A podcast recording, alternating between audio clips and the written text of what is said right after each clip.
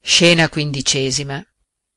il cavaliere di dentro e detti il cavaliere batte alla porta dov'era prima a fabrizio picchiano forte verso la porta chi è che picchia di dentro apritemi a fabrizio il cavaliere che cosa vuole s'accosta per aprirgli aspettate che io parta di che avete timore caro fabrizio non so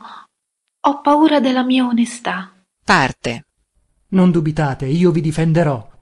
di dentro apritemi giuro al cielo che comanda signore che strepiti sono questi in una locanda onorata non si fa così apri questa porta si sente che la sforza